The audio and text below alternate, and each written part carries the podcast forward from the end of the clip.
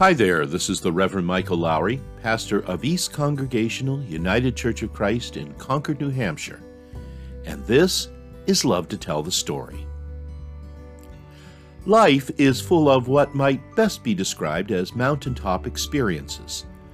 That is, those moments when we really do get a true sense of God's great presence and power in our lives. And it's an amazing thing. However, it can also be argued that faith begins at the moment when we come down from the mountain. Based on the story of the Transfiguration of Christ from Matthew 17, verses 1 through 9, that's the subject of today's message.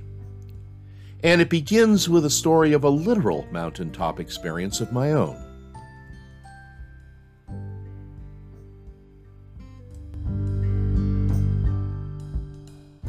One summer several years ago, when our children were young, our family did some camping at Mount Blue State Park, which is located, if you don't know, in the beautiful western mountains of Maine, Farmington, Weld, up in that region. And as part of that experience in the week we spent there, the kids and I decided one morning that we would actually climb Mount Blue itself.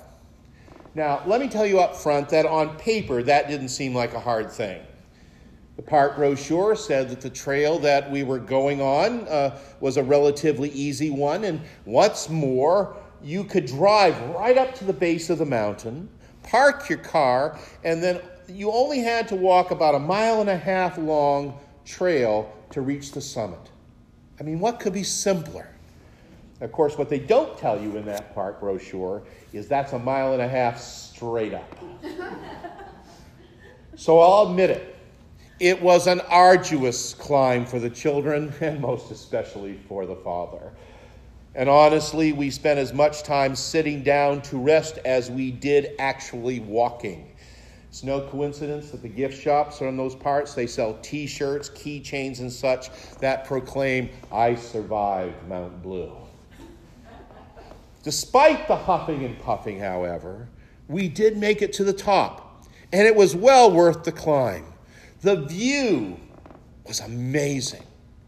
It's a literal panorama of God's glory revealed in the beauty of creation, and we pretty much spent the rest of the day just drinking it in. And I have to say, I'm feeling pretty good about what we'd accomplished. And I'm even getting a little cocky about it. I went into full dad mode. I, I remember saying to the kids, you know, this wasn't easy. But in the eternal struggle of man versus wilderness, we triumphed. But then I made my real mistake, friends, because I added these words. And getting back down will be a piece of cake. Very definitely a mistake.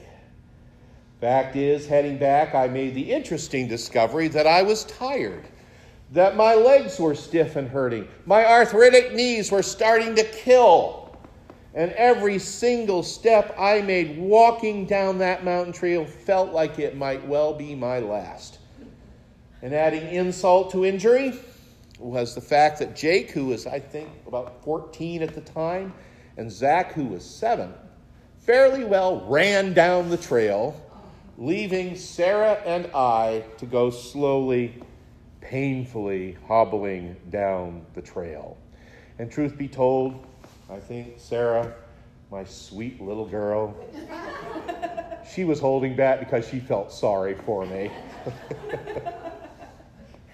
At one point in this trip down the mountain, we're about three quarters of the way down, and we run into some hikers who are on their way up the trail. And one of them says to me, There's two kids down there a big one and a little one, and they're draped over the hood of a car. Do they belong to you? And I said, uh, Yeah. Uh, are they all right? Oh, yeah, he said back. They're just wondering if you're going to make it back anytime soon. so much for the triumph of the mountaineer.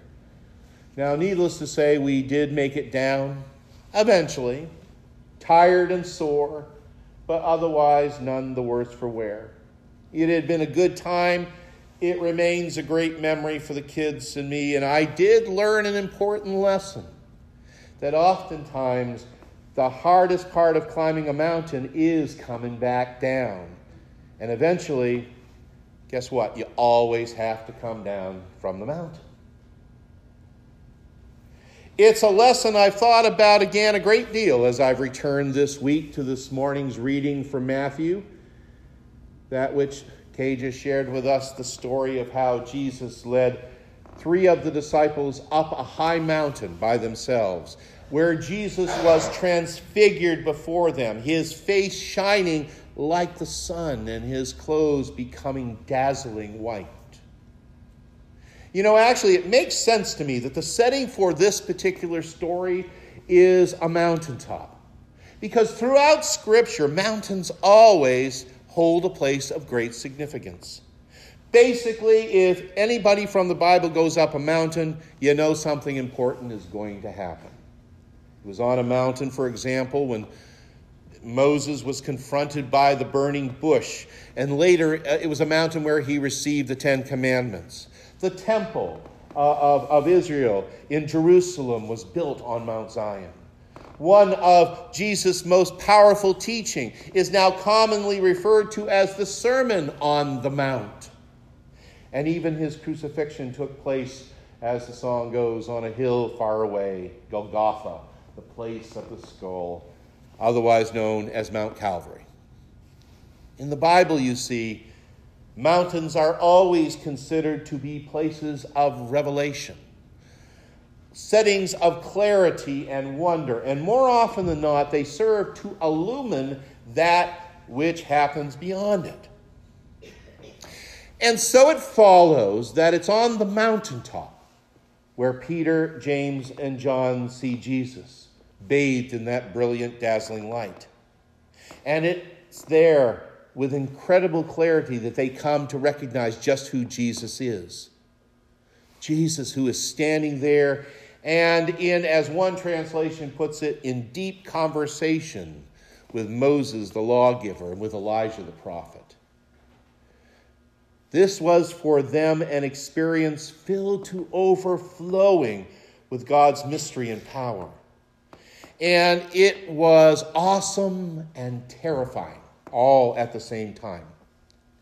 And, and also, it's not at all surprising that Peter's first thought in that moment was to preserve the moment forever. It's good for us to be here, he says to Jesus. If you wish, I will make three dwellings here one for you, one for Moses, one for Elijah. That is a really interesting statement on Peter's part. Now, what's interesting is that in Mark's version of this story, this appears in Matthew, Mark, and Luke, in Mark's version, we're told that Peter was so stunned by what was happening that he didn't know what to say. The message goes so far as to say he was babbling at this point. And so those words he spoke were those that he just sort of blurted out without thinking. Actually, though, I've always kind of felt like I go the way Matthew does here. I've always kind of felt that it was sort of an awe inspired gesture on Peter's part. It was an effort to try to hang on to the feeling of this mountaintop experience as long as possible. I remember being up on Mount Blue and we sitting and looking at that, uh, uh, uh, that vista before us and thinking to myself, oh, I just could just stay here forever. And I'll let you in a little secret. Uh, that's about the time we also had one of our very first cell phones. And so, how cool would it be, I thought, if I called my my home phone and left a message from atop Mount Blue. Don't know what I was thinking, but it was a way that I could go back and say, oh, that was great. Alas, there was no signal up there, but um, I tried. You, and this is what Peter was doing in his own fashion. I just want to keep this, hang on to it, have it be there forever. But of course, the thing about mountaintop experiences is that try as we might for it to be otherwise, they aren't made to last. And the Gospels all make it clear that suddenly, as this one began, it was over. And when they opened their eyes, and they looked around. All they saw was Jesus. Only Jesus. It had been this incredible, fleeting moment of wonder and terror and divine revelation, and now it was gone. But here's the thing that we need to take from this reading today. Though the disciples' transfiguration experience had passed, their journey, just about in every sense of the word, was just beginning. And we know this because of the very next verse in Matthew's account of all this. That just as soon as it was done, they were coming down from the mountain. You see, this is the other thing about mountaintop experiences. Eventually, you'll always have to come down from the mountain.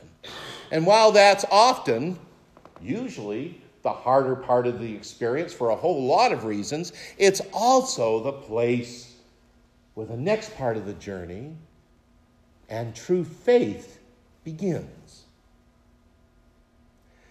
It's worth pointing out here that biblically speaking, this transfiguration story comes essentially at the midpoint of the gospel. It's true in Matthew and Mark and Luke.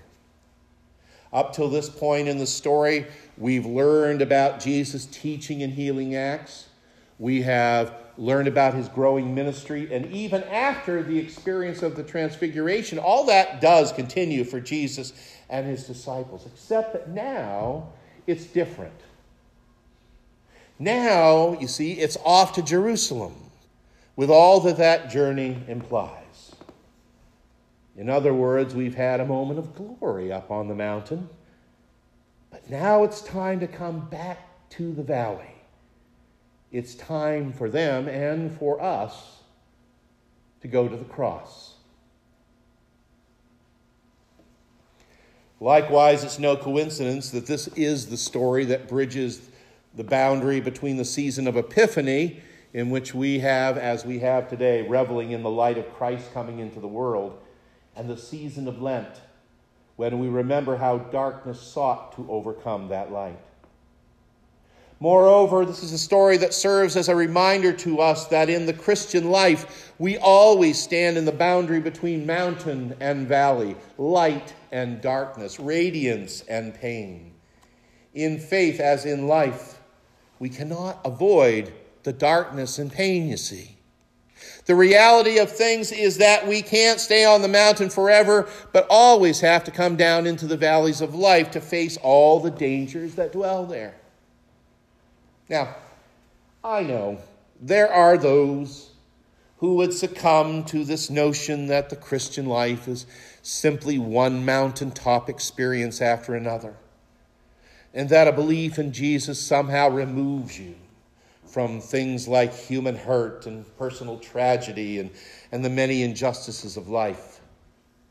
But the truth is that for believer and unbeliever of li- alike, there is trouble in life. We know that. It rains on the just and the unjust. And anyone who approaches faith with the expectation that all of life is going to be sunshine and roses well, one of other couple of things happen. Either they drop out at the first sign of trouble, or else they will glean onto some bad theology that convinces them that they are somehow personally at fault for every bad thing that has happened, that they caused it. That is a burden, friends, that some people carry for a lifetime. It's one of the great misunderstandings of the Christian faith, in my opinion, that its power is to be measured based purely on the good things that happen. You see, the difference between this kind of thinking and true Christian faith is that we already know they're going to be dark valleys. Though I walk through the valley of the shadow of death, there it is. And that we know that the shadow of death lingers over so much of the human experience.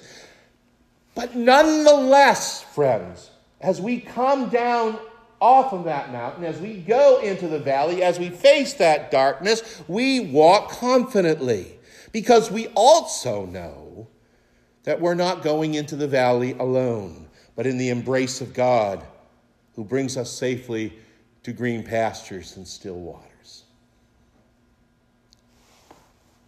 That's true faith, friends. And what we discover in this transfiguration story we've shared today is that this true faith finds its assurance, its blessed assurance, as it were, in Jesus.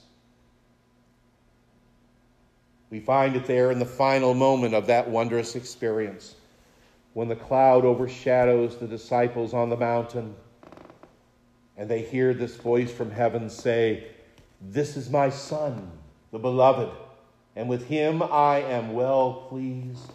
Listen to him. And by the way, it's not a coincidence that those are very similar to the words that were heard at his baptism. And you see, whether they realized it or understood it at all, these three slack jawed awestruck and fear ridden disciples had just been given the key to dealing with everything that was to come their way. To listen, to learn, and to trust. To listen to what Jesus is saying to you. To learn from his teachings. And trust that even now, as you have to come down from the mountain, you're going to be led safely through the dark valleys ahead. I'm reminded here of something the great Frederick Buechner wrote some years ago about a time in his life when he was filled with despair over his daughter's ongoing struggle with the eating disorder anorexia. Now, as you can imagine, this constitutes a nearly impossible situation for any parent. I have known of families who have fairly well fallen apart because of that medical situation. And it was the case for Buechner. In fact, in a book of his entitled Telling Secrets, he tells the story about how one day he was driving back to his home in Vermont and sick with worry over his child, so filled with anxiety that he was forced to pull over on a highway rest stop so that he could at least compose himself for the remainder of his journey. And he said in this book that as he was sitting there in the parking lot, Buechner spied a car nearby with a vanity license plate. And although he noted later this time it really wasn't a vanity plate because the plate read simply in capital letters, Trust. Buechner said that he saw it as a revelation. And in that precise moment, he said there was a sense of calm that swept over his life. And he knew somehow, some way, that he could go on. Now, never mind that the vehicle in question was a company car owned by a New England Bank Trust Department officer. It was the word trust on that license plate that made all the difference. A simple insight, a little snippet of divine teaching, a vision of what had been his all along love and strength, and above all, hope. You know what I'm talking about here. Every once in a while, we do get a glimpse, a real glimpse of who Jesus is and what Jesus has to give us. Sometimes it comes in the midst of worship and prayer. Other times it comes in the love and encouragement that's shared between friends. Perhaps it's there in the fleeting memory of a particular time or place that stirs our heart just for the thought of it a singular moment, a numinous experience, as the theologian Rudolf Otto has referred to it. That mountainous, mountaintop experience in which we knew, if only for an instant, that we are standing face to face with the Lord. This morning's gospel reminds us to hold on to such things, most especially when we're coming down from the mountain. For these are the moments that will sustain us as we walk more deeply into life, And as our faith transforms us from people who just merely plod along the way to those who walk boldly and in tandem with Jesus Christ. As a people who understands that even walking through the darkness of valleys, there's going to be a light that's leading us forward. And it'll be brilliant. Beloved, I hope and I pray that whether your journey this week finds you climbing up the mountain or making your way back down, that you will be carrying that light as your own and that you'll let it shine. Thanks be to God. Amen and amen.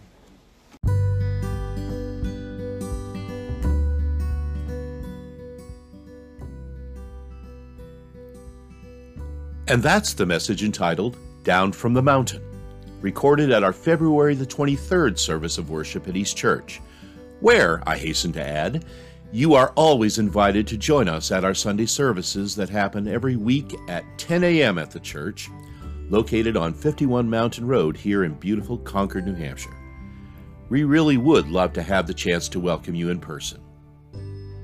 And with that, we come to the end of this episode of Love to Tell the Story. I'm Michael Lowry, and I thank you so much for listening. I thank you also for your continued support of this podcast. And until next time, whether you happen to be going up the mountain or coming down, may God bless you with a great day. Talk to you soon.